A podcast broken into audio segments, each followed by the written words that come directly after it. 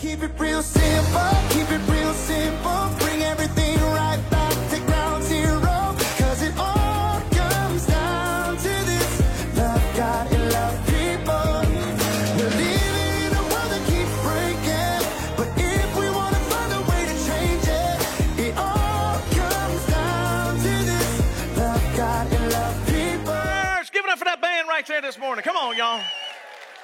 Now you may know a little Cody Johnson. Until you can't. Now let me tell you kind of why it's been messing with me a little bit. All right. So last week we were doing uh, Family Matters. This is us. And the whole idea was making sure you spend time with your family. If you didn't get to watch it, go back and look at it because I'm basically going over four components of a healthy family. So I was talking about all of these different things of making sure you say the right words and you you don't miss these opportunities. And then I'm driving down the road and I hear the song and I'm like, man, that's that's it. And then uh, get called to do a funeral today. Miss Lena Thomason, she's a long time, just like a hero in the retail world of right here in downtown Shreveport. Paul, uh, her son, goes to Simple Church, and she passed away at like 94 years old. And so, can you give her a little love this morning? I'm going to do that funeral here in just a couple of minutes. As soon as this service is over, I'm going to to celebrate her life. Just an amazing icon in this community. And then had another call for another funeral, uh, and it wasn't expected. Uh, just an amazing man uh, Mr. Madison. I'm doing that one Monday. Uh, then we had some other situations going on too, and I'm like, man, if there's ever been a moment where you go, all right, let me get my head right and wrap my head around what we've been talking about and help you to understand that it really does matter. It matters that you're here today. It matters that you pay attention, that you go, all right, God, speak to me and help me to implement whatever it is we're talking about. Not because I'm that good, because life really is that challenging. And it really is driving your attention and your focus back to the things that help you get through all that, whatever it may be the good, the bad, and the ugly. And I am not immune from that. So as I start this message today, as I walk through, I was talking to some of my Put and Sarah, some of my good friends that were back in the back. And I'm like, man, I need a little boost today because it's been a long week. Uh, also did some chaplain training over in Dallas again. And just hearing all the stories and working through everything, you just realize real quick uh, how important moments like this are and how grateful I am that you tune in and that you're in the room and that all these volunteers work to make it happen. So, can you give them a round of applause for making it all happen every week so you can see it and you can hear it? Now, the reason I say that is we wrap up this series, Family Matters. I am challenging you with This Is Us again. That's the whole idea on Family Matters is this series is a modern look at life, a family life. And last week, I told you that it's kind of heavy. This is us is not like a necessarily an uplifting show. It's really just very raw and very real. So it works out great as we go in today's message because it will be raw and real. But before I get into where we're going today, a quick reminder of where we were last week. The challenge for you as we wrap it up today is for you to look at your family and define this is us right now. And if you don't ask the questions, whether that's at lunch or a dinner or a date night or on your own, if you're just a single mom or single dad and you go, all right, let me define how we're doing right now, you probably won't get there. You'll just keep on doing what you're doing. You're just going to get in the rat race and it'll just continue and you never really evaluate and your life will just blow by. So then, not only do I want you to ask yourself, I want you to also ask the people around you. So it might be with your kids if you're a single mom or dad, or if you're a grandparent taking care of your grandkids, go, hey, how do you think we're doing right now? If you obviously have a spouse, this is worth the time to say, hey, how do you feel like we are right now? Is there anything we can improve on? And let's cut through the chase. If we're not honest, it doesn't get better. So if you don't feel like you're getting your needs met or you don't feel like the family's getting their needs met, then you got to really talk about this. Then once you really get to that open discussion, you have to ask the next question or answer the next question, what do you want to improve? If you're coming back and going, what is it that needs to be better? All right, what is it that could improve? Now, last week I showed you in Lamentations, you know, you got to closely examine yourself. You got to really take a hard look. And Galatians came back at 6 4, it says, don't be looking and judging the other person as you're evaluating that, look also, and most importantly, at yourself. What do I need to be doing better? Why? Because you don't want to compare yourself to social media and everybody else. It's really about you and your family and going, what do we want to get better at? We've talked about four components of a healthy family. And that was where we started last week. The first one was express appreciation and affection. Like a healthy family has a way through words and through action to make sure they are you know, expressing their love for one another. So I went to chaplain training this week, and right before I left, this is on my mirror when I was walking out the door. Angie's, because hers is words, she's writing it out there. Honey, I love you, praying for you, hope you have a good trip. So then, because I'm a smart husband, I went to her mirror and I wrote the same thing. Can I get an amen and applause on that, right? Finally. I was like, I cannot leave. Where's the marker? You know, so I, had, I didn't have lipstick, by the way. I went and got the, you know, the Sharpie. No, that wasn't a Sharpie. It was Expo, so we could wipe it off. But I was going, hey, honey, I love you too. And then this is interesting, and I didn't really take a picture of this, but my kids saw us do it, and they started writing all over the mirror as well. And this is a perfect illustration of why you and you, uh, you and your spouse can set the example, and then they follow along. When I got home last night, late, everybody's there to give me a hug.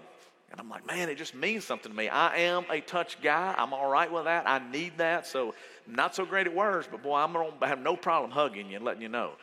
Well, those are the things that are important. Express that. Even if you didn't have it growing up or experience it, now it's your turn to lead and set that example. Let, uh, 1 Corinthians is what I used last week. It says, hey, let all that you're doing be done with love. Second thing, commit to spending enjoyable time together. Now, this was again a reminder of last week. Go back and watch the whole message because this is just a quick recap.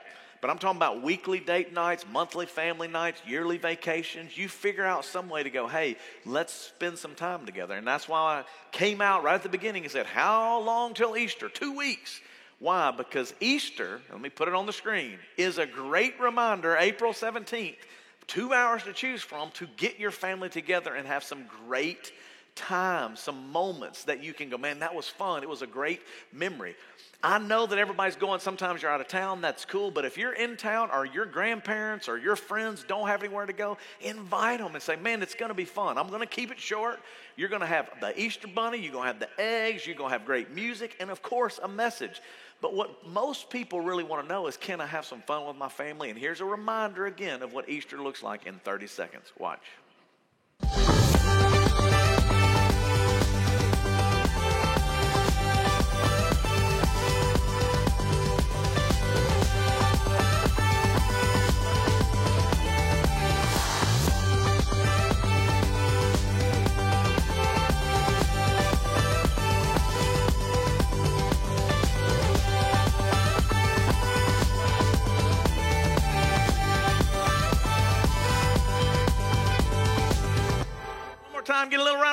On, man. Let them know.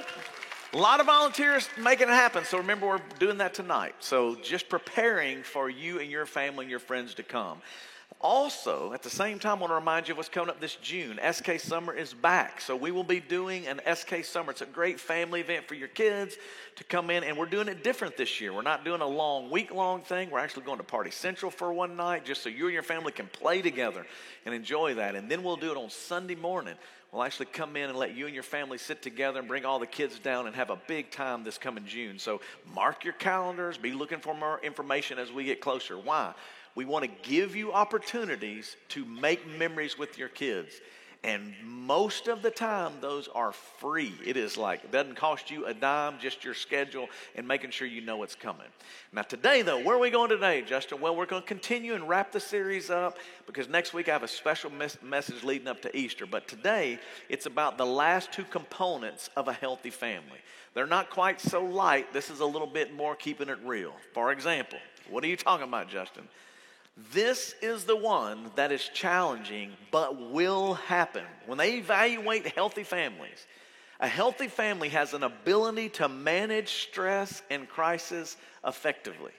Now, that doesn't mean that I'm a healthy family because if you were to look at my life when I'm running in the house throwing stuff around or freaking out, that's not a good example because you get stressed out and sometimes you act out when you're stressed out. So, what are they telling you? Listen, you're not immune from it. You're not going to be exempt from difficult days or challenging situations, but a healthy family develops strategies now that will pull you together rather than tear you apart. Now, my brother, marrying off his last daughter, as you already know, if you're preparing for weddings, anybody in our culture knows it's challenging, it's difficult, it's stressful. And it reminded me of a movie clip from someone that was experiencing some real challenge. My brother did a great job. He made it through marrying off Ashley with, you know, smooth sailing, and it was really pretty cool. But he loves this movie, and we grew up loving this movie as well. Anybody remember Father of the Bride? Anybody remember that old school movie? Yeah. If you've never seen it, great movie to go back and just show you how stressful it can be and how you manage that stress. And here he is, this dad, all the preparations, got his tux on, and he finally snaps. He doesn't do, do so well when it comes to the stress. And if you've never seen it, just as a little look inside what it looks like when we don't do so well. Watch. Yeah. Excuse me, sir. What are you doing? I'll tell you what I'm doing. I want to buy eight hot dogs and eight hot dog buns to go with them. But no one sells eight hot dog buns. They only sell 12 hot dog buns. So I end up paying for four buns I don't need. So I am removing the superfluous buns. Uh, I'm sorry, sir, but you're gonna have to pay for all 12 buns. They're not marked individually. Yeah. You want to know why? Because some big shot over at the Wiener Company got together with some big shot over at the Bun Company and decided to rip off the American public. Because they think the American public is a bunch of trusting nitwits who'll pay for Give me things they don't need rather than make a stink. Well, they're not ripping off this nitwit anymore because I'm not paying for one more thing I don't need. George Banks is saying no. Who's George Banks? Me! Why don't we just calm down now, sir? I'll tell you why we don't calm down. Because you're not excited. It takes two people for a we to calm down, doesn't it? Uh, that I don't know, sir. I'm just the assistant manager of a supermarket. But I'll tell you this if you don't pipe down and pay for those buns, I'm going to call the police. Right. Yeah. Uh-huh. Yeah. Right. That's right. Hey, Right. hey, hey, come here. Uh-huh. Come here. Uh-huh. Come here. Uh-huh.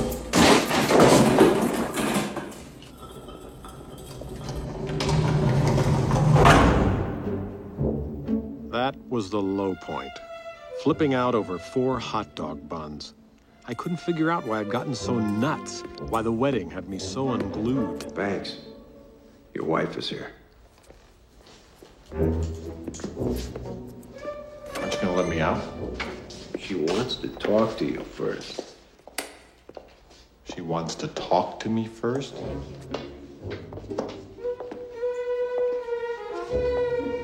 Hello, George. That's a man's worst nightmare right there, right? When she finally comes in and looks at you, like, hello, George. You're like, oh man, have I really lost it? Have I lost everything? Yes. Because you and I both know different circumstances, different situations cause you to stress out, crisis comes in, and the next thing you know, are you handling well? Are you not handling it well? I think about all of the different people and friends and personal experiences in my life. Sometimes sickness can do that to you. My kids have been sick and Angie hadn't felt well, so it adds a little crisis and a little stress, and then whether we handle that well, or it could be the economy right now. Anybody struggling over gas prices? Let me hear you if you're out there. Yes. And then me and my dad were talking on the phone. He lives down in Orange Beach, so I called him this week, and he's on a retirement budget, and he's trying to watch everything else. And he goes, "Can you believe that a bag of potato chips is five dollars?" And I'm like, "Yeah, because my honeycombs are like five and a half." And I'm like, how in the world did honeycombs go to five dollars plus for a ba- you know a box of cereal? Well, all of that begins to create stress, and it begins to experience crisis in your life. It could be even bad choices some other family member makes. Somebody else makes a bad choice, and now it affects your family, and that crisis is happening, and you're going, oh my gosh, how are we going to get through this? Well, the good news is we're trying to figure this out, and we're trying to make you better, me better. 1 Peter 4.12 gives you this example. Dear friends, don't be surprised or shocked that you're going through this testing. So you're not alone, I'm not alone, we're all going through these difficult times. But he puts in a last phrase that's pretty powerful. That testing is like walking through fire. Now, I don't know if you have ever walked through fire or not, but I can tell you, I have only been in a fire once in my life. I'm talking about a real serious situation. Now, it wasn't what you think, it wasn't my house burning down or some other circumstance like that. A couple of years ago, uh, Brad Zagone, fire chief in Bossier City, a good friend of mine, called and said, Hey, man, you want to go into a flashover box? And I'm like, What's a flashover box? Well, I'll show you so that you'll have an idea of what it is. It is basically a metal shipping container that they stuff all of this combustible material in, pallets and wood. They ignite it and they begin to burn this fire inside of that box. And then guess what they do? They put you in it. That that sound like fun? Now, I don't know if you understand what I'm saying. They lock you in a shipping container on fire. Now, if you've never seen this, you don't know what it looks like, good news for you. I actually pulled together a video just to take you back in time. And the music choice behind this little video is for Greg Walker. All right? Greg, this is for you. Watch. Into the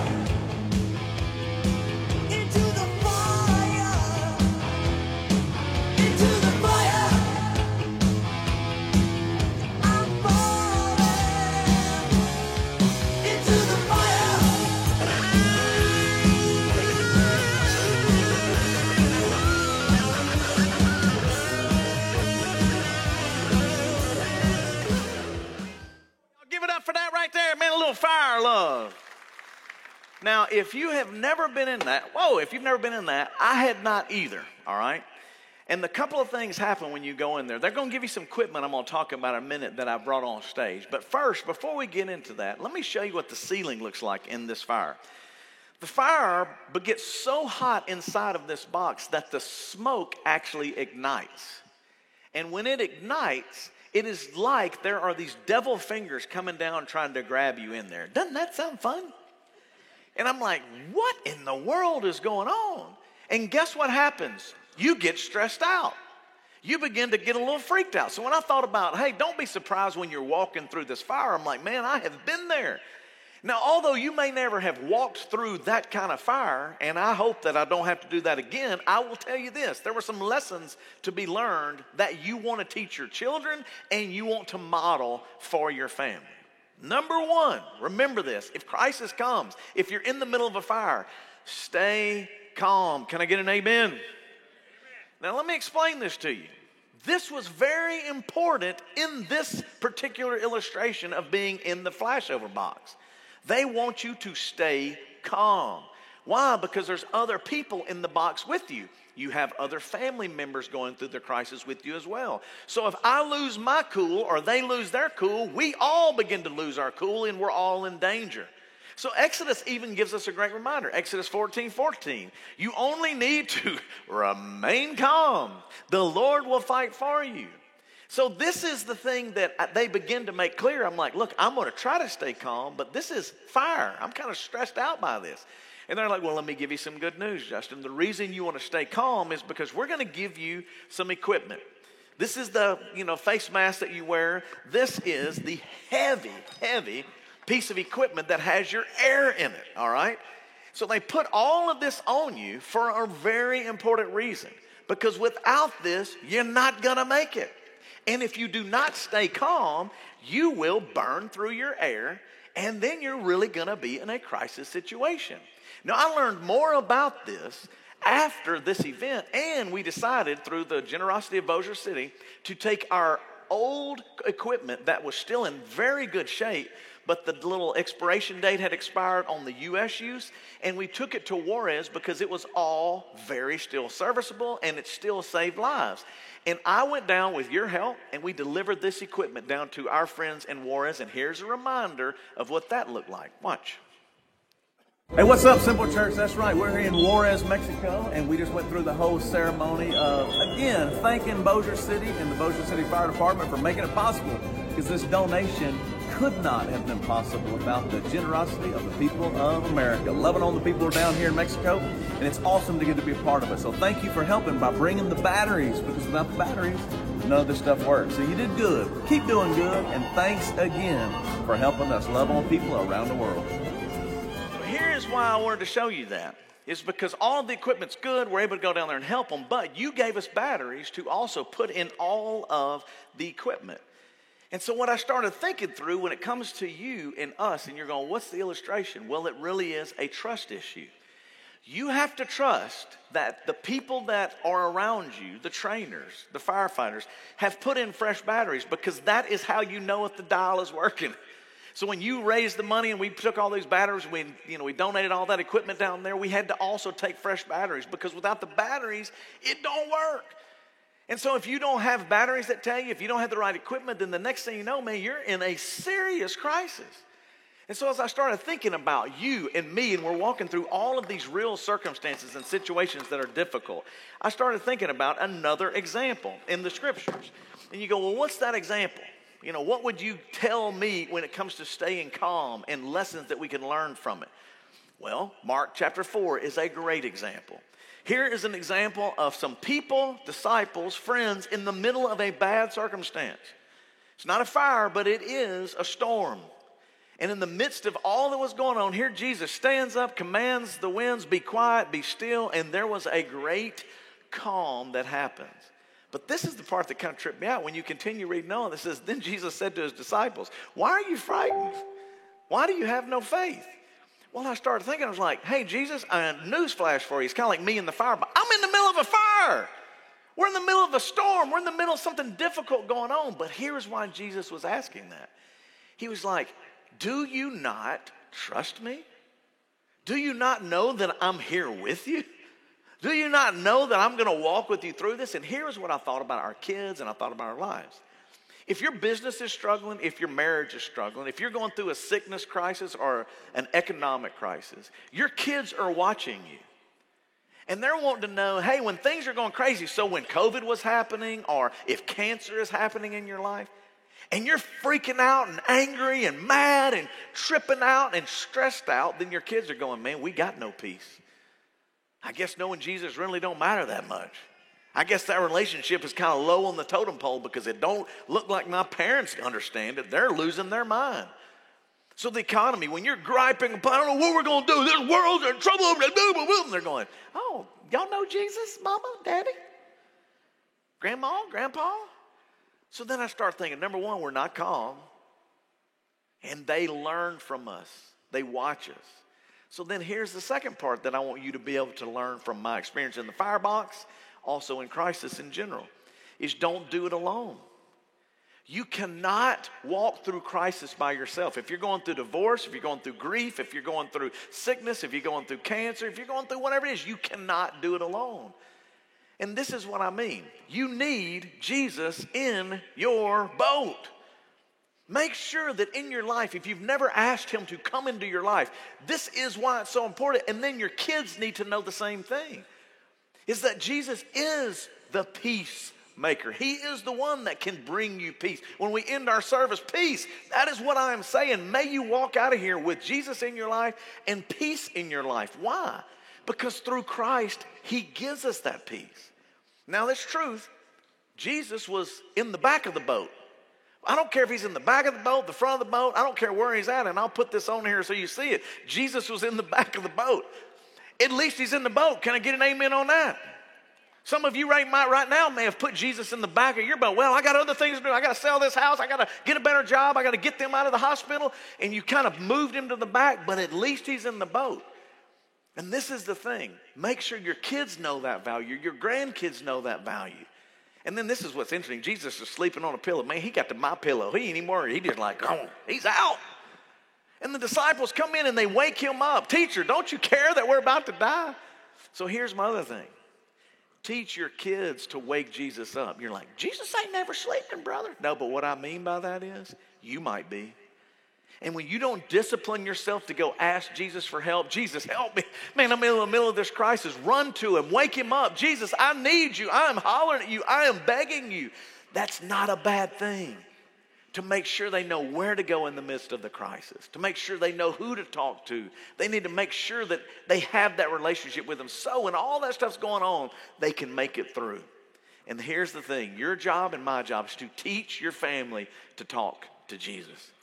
Teach them because Jesus can handle it and He will handle it. And He promises not to leave us. Sometimes we feel like He's a million miles away. I promise you, He is there. Hebrews 13 5. The Lord Himself promised that He will not leave you, He will not desert you, no matter what crisis you're in. I could have gone through a lot more illustrations. I could give you Shadrach, Meshach, and Abednego, and how in the midst of the fire, man, God was standing there with them. Whatever illustration, whatever reminder you need, you need to know those stories and those scriptures and those truths. Even the story of in the middle of the storm that Jesus can bring calm and teach, teach your kids and model that so that they learn it. Teach your grandkids, share it with each other so that when the world is looking for hope and answers, you and your family can provide that. Now, there's one other lesson. Of course, you got to have Jesus in the boat, but this is the other part for me. Trust me, when I was in the middle of that fire box, I was talking to Jesus. When all the fires raging, I'm like, oh, Lord, don't let me die in this box, Lord. They done locked the door. I'm in here with all these firemen. They know what they're doing. I have no idea. I'm like, Jesus, help me. But I'm being cool. I'm like, oh, yeah, this is great. Ain't no problem. In my mind, I'm going, this is the dumbest decision I've ever made in my life. But then this is what happened. Who else is in the box with you? Who else is going to remind you that you're going to be okay? You got to have Jesus. That's very important, most important. But there's something also very important. For me, in my situation, when I tell you who else is there to remind you you're going to be okay, it was a guy by the name of Jeff Robertson, Bossier City fireman for a long time. This is a picture of him and his dad, Clyde. Clyde, I've known him all the way back from First Bossier. He's passed away, he's with Jesus now. But let me tell you why this picture is so important because Clyde taught Jeff how to be calm. Clyde was one of the most cool, collective guys you've ever met. He knew when crisis was going on, he was just quiet, smooth, able to just kind of help you get through it. And guess what his son learned from him? Jeff did the same thing. Now, are me and Jeff perfect? Are we going to get it right all the time? No, but Jeff is a fireman. He's a cemetery. He's a great guy. And in the midst of all of those things, I had someone sitting next to me that was telling me, with all the experience in the world, Justin, this ain't my first time in the box. I can tell you we're going to get through this. And if you need anything, I'm right here. All you have to do is let me know, touch me, tap me, and go, man, I need out of here, or I need this, or my air's going low. Whatever it is. And they were telling me with that mask on, he was stay calm, breathe slowly so that you don't burn up all your air out of your tank. All of that experience was coming from Jeff reminding me and teaching me and walking me through it. And here's my question to you Who is it that is around you that is helping you? Family's going through addiction. Who is it that's there to say, hey, listen, man, I have some experience in that, and here's what you needed to get through it? Someone's going through a divorce, or you got money issues, or teen problems, or you're going through grief. Who is it that is around you to say, hey, we're going to get through this? Don't you give up. I got your back. We can make it through this. And what I learned very valuable is that if you don't have somebody around you that you can trust, that made sure there were batteries in the pack, that made sure my mask was on right, that trained me, that taught me, that sat with me, that walked with me in the fire and helped me walk out, then, dude, you're in trouble. And guess what? So are your kids. So if you as an adult don't model that for them, don't show that to them, then how are they going to learn? How are they going to know what to do? So I'm over in Dallas doing training again. We're with Garland Fire Department. We're with Euless Fire Department, uh, Delray Beach out of Florida's Fire Department. Uh, there's all these different guys coming in 30 plus years, 40 plus years of firefighting. And in the midst of all of this chaplain training, I'm the new guy. I don't know a whole lot. I've been a pastor for over 30 years, but not necessarily understanding everything in the fire world. And through all of this training, there was very key phrase that they taught. And you ready for it? This is the one that sticks with me. Every chaplain needs a chaplain. And you go, well, what in the world does that mean? It means there are no super men or super women. That even as a chaplain, when you come in to provide calm and peace into a situation when there has been a tragic situation, you, when you leave that scene or you decide to go home or something else going on, you need someone else to call. So in this meeting, while we're gathered up with about 20 other guys, Everybody sharing contacts and phone numbers and going, hey, call me, dude, if you get in a situation where you're in a bind or you don't know what to do, a line of duty death, or you got something going on, because we're going to partner together. We got to network together because you can't do it by your own. And every chaplain needs a chaplain. I have been there, I know what you're going through. I can help you. El Paso Fire Department was there. Some of my closest friends out of this event were the ones out of El Paso. And if you may remember, there was a Walmart issue that happened with the mass shooting. And what they learned through that situation was is no one chaplain could do anything.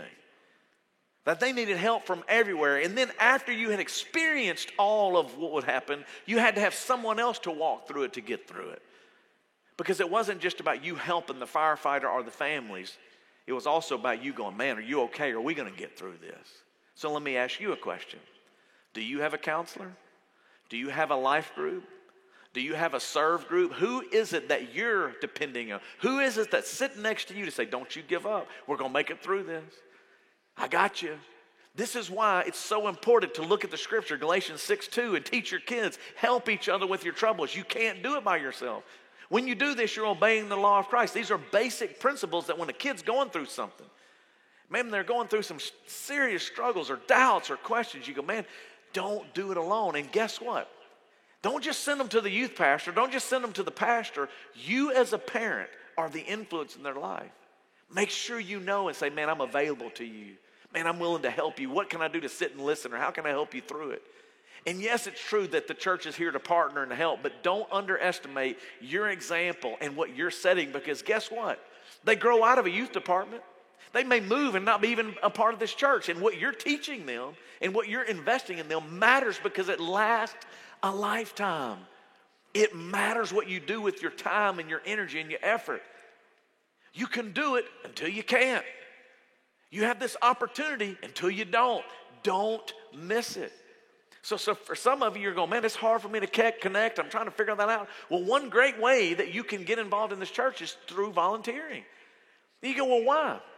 Because when you're taking care of kids, you can talk to someone else and go, man, I've been there and hang in there and you're okay. We're going to get through it. What's that setting up, tearing down, taking care of kids, working? It's just a community to work through things. So, as you've already known tonight, Family Feud, some of you, you're new, you're brand new, you're trying to figure it out. Come tonight. We're going to feed you, we're going to have some fun, but it might be just the thing you need to make the relationships to help you get through a hard time. And guess what? It might be what your kids need to see. It might be that they need to be reminded of the value when we're so busy and so doing everything else that that becomes a priority to say when crisis comes there are people around me in my life group in my small group in my serve group that I can help me to get through this. Don't do it alone. Stay calm and remember how to teach your kids through that. Now, the second thing, and the last thing, I should say the fourth thing, the second thing today, but the fourth thing we're going to talk about. You go a healthy family. What is it? You have to understand the priority of spiritual stuff. You have to be able to show them and model them that your spiritual connection with God is a priority, and so is theirs. So, as you're walking through this, there are consistent themes of guiding values and ethics and a commitment to important causes. For, for me, for you, you should know this because you've been in the Simple Church, or if you're a guest. For me, that's Jesus. There's no doubt about it. That's why I want him in my boat. That's why I want him in my life. But what I am challenging you is, and what I am working through myself is, is if my kids look at my life is spiritual health a priority? If you were to look at the question, you go, hey man, do they look at you and go, man, my dad, man, he is always really in the midst of going, man, I want to make sure I stay connected to God. Or man, my mom, she she modeled that for me. She showed me how to get through things when things were going tough, and she was calm and she was resilient and she pointed to scripture and she knew she had other people in her life that when she needed something, they gathered up and prayed together and then they would walk us through it. Or do they go, my parents have lost their mind? My parents trip out, throw stuff around the house, and this is stupid. We ain't never doing that again. And this country's going there, and they ain't worth nothing, and he's lost his mind, and we ain't never participating in that, or whatever it is. Or do they go, man, they can see in your life that, man, that's at the top of the list. Now, if I'm being transparent with you, I ask myself, do my kids see me praying enough? Not that God is great, God is good. Let us thank you for this food. Amen. No, I'm talking about, hey, can I pray with you before you go to school or before you go to that job interview or when you're not feeling well or you got questions? Hey, let's pray about that. Or do they see you and you go, hey, man, something's going on. Hey, here's a scripture that you can help. Hey, you're a little bit fear, you're a little anxious. Hey, put this on your dashboard. Who else is going to do it? Who else is going to show them that? And who else is going to give that to them? Who else is going to say, hey, church is tomorrow, so let's get up and try to go ahead and go?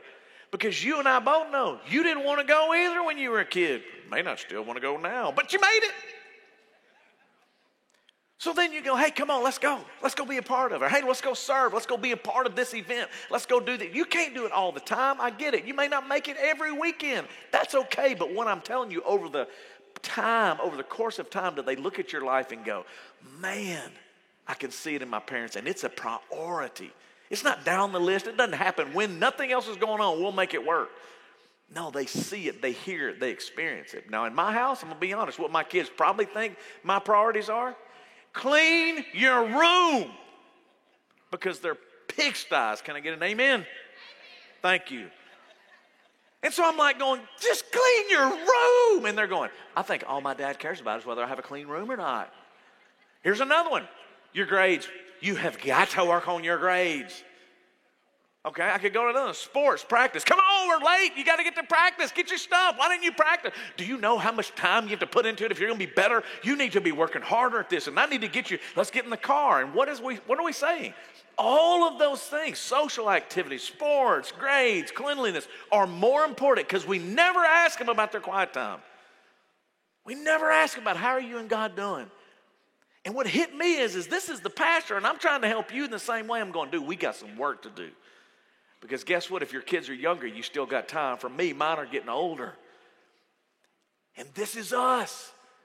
And I need to go, hey, I need to work hard at it. Now, we do pretty good with time, and I'm working on my words and making sure they're appreciated.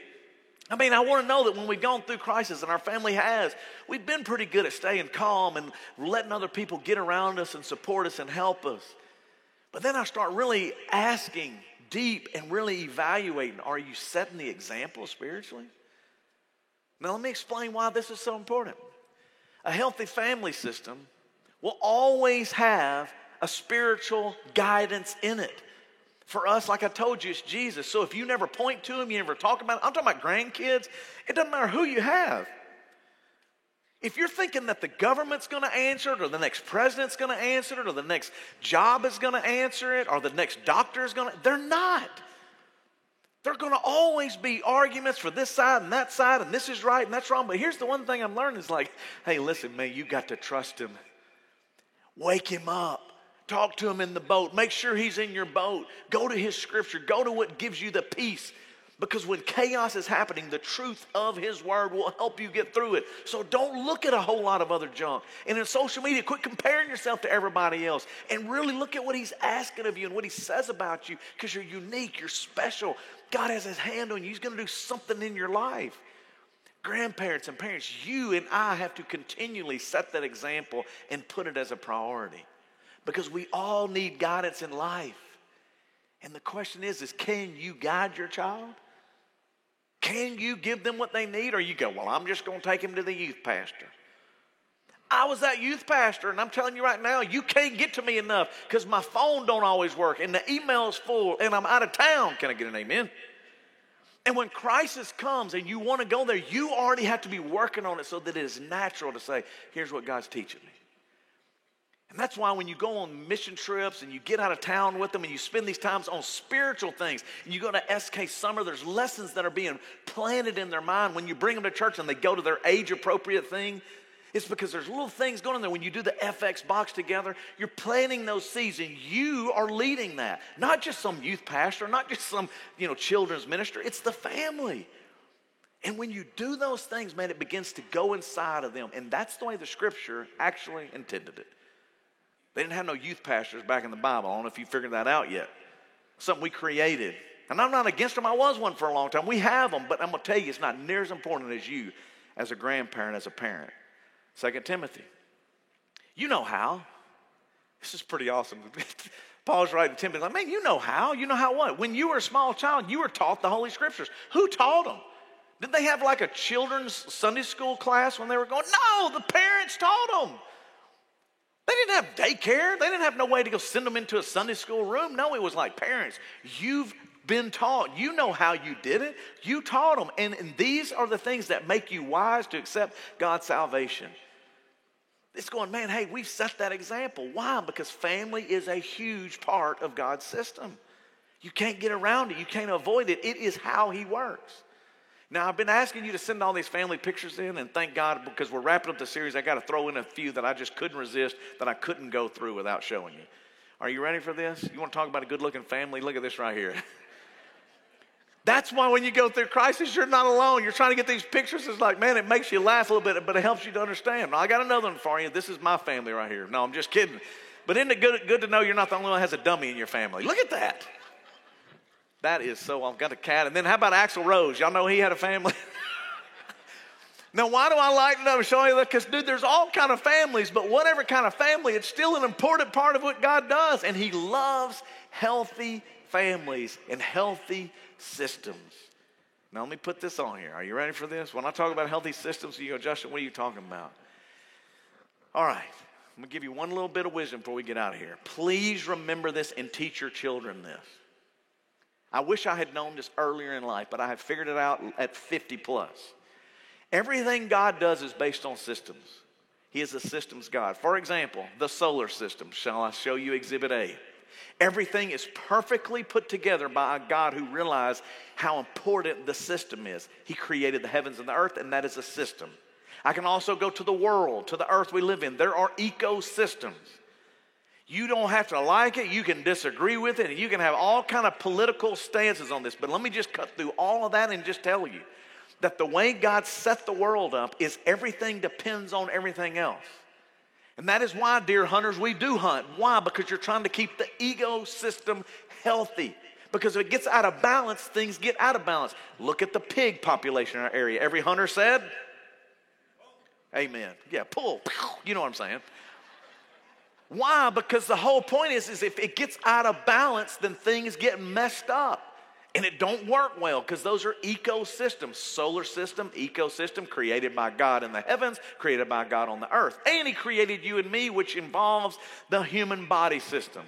Everything he created has a system the ecosystem, the solar system, and then the respiratory system, the muscular system, the skeletal system. You have all of them, the nervous system. Why? Because God is a systems God. Please remember this and teach your kids this. So then, Psalms 24 1, you ready for this? The earth and everything on it belong to the Lord. The world and all its people belong to Him. That's His system. And there are people systems in place. Now, let's break it all the way down to you sitting in your chair. Here are some more systems for you. Look at this image. You have spirit, you have body, and you have mind. So when I grew up in church, everybody be going through a hard time. They say, pray harder, pray harder. And the truth was is I might be exhausted, and what I needed to do was rest my body. And so if I would rest my body, then all of a sudden I was able to have a quiet time. Or someone may be struggling with depression and they would just say, Well, you just need to pray harder. No, maybe you need to go talk to a counselor because you need to get your mind right.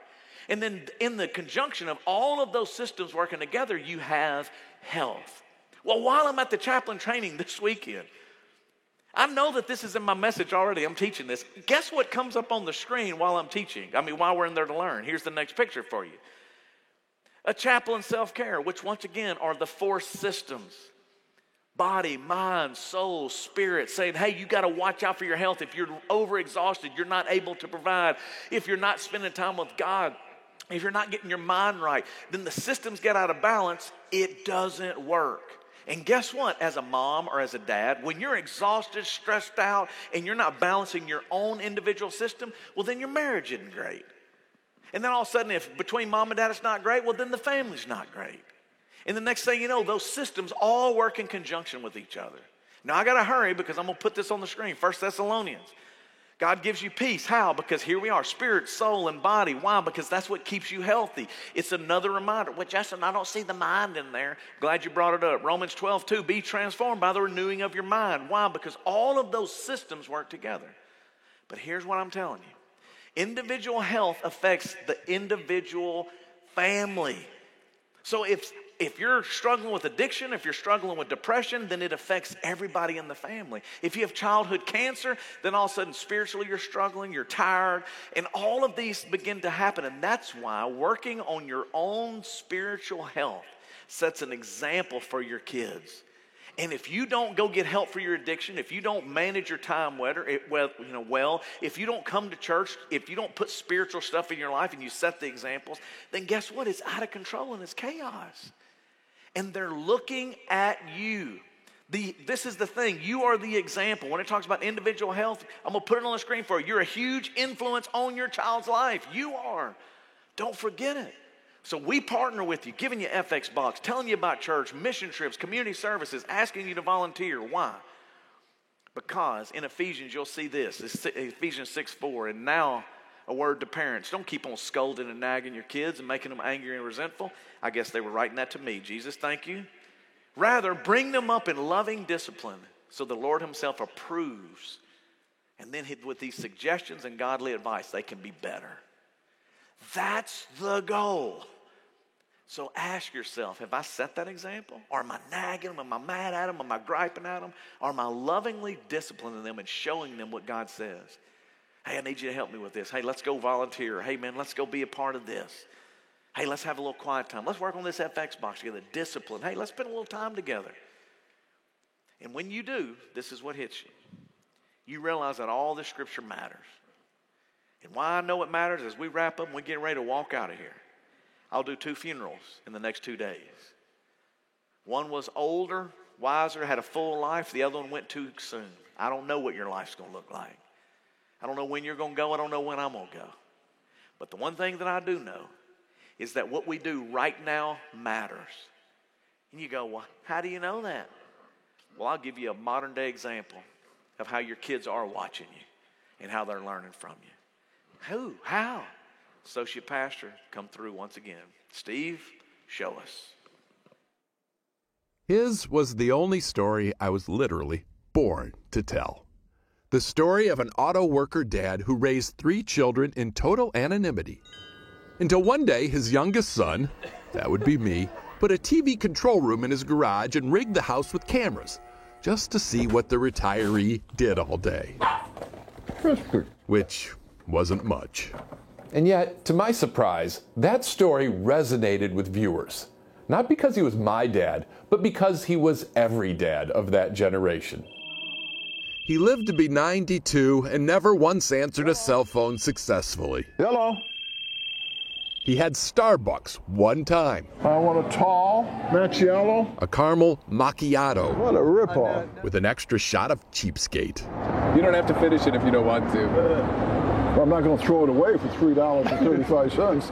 My dad never got over the Great Depression. Good gosh. Even when staring into splendor, he could still spot a way to save money. I see a dime and I see some pennies. I see a couple of quarters. There's a good buck fifty out there, Dad. Well, it wouldn't be that hard to get it. Dad, we're not going to do that. And yet, he never skimped on conversation. That dog real? He'd talk to anyone. How much was gas in 1955? Often about the history of gas prices. You hear that? What's that? Ten cents a gallon in Kansas at the gas war. Really? That's interesting. My dad was an accidental humorist. Slow it down. He rarely meant to be funny, but he was deliberate with his love. Say a prayer. By far, the most selfless man I knew. So try to think of one thing you ever bought for yourself. Well, I can't think of anything offhand. I can't either. His death makes me an orphan. My mom died a few years ago, and I can tell you this is a unique kind of emptiness. When there is no one left on earth to love you quite so unconditionally. The last story I did with my dad was when we had to move him out of his house in Toledo. He had to decide what was worth saving. And in the end, it all came down to faith Rosary? Yeah. and family. I love you, Dad. Happy Valentine's Day. You want to throw that away? No. A great parent does a lot more than make you wash behind your ears. A great parent is a miracle worker who can mold a helpless blob like this one into a child who feels invincible. And although losing such a parent can feel like kryptonite, remembering them in all their glory can make your heart fly. Steve Hartman on the road in Toledo. Come on, y'all, give it up for Steve. I'm two minutes over, and the children people are bad at me, but before we go, remember this. He was selfless, his faith, and his family.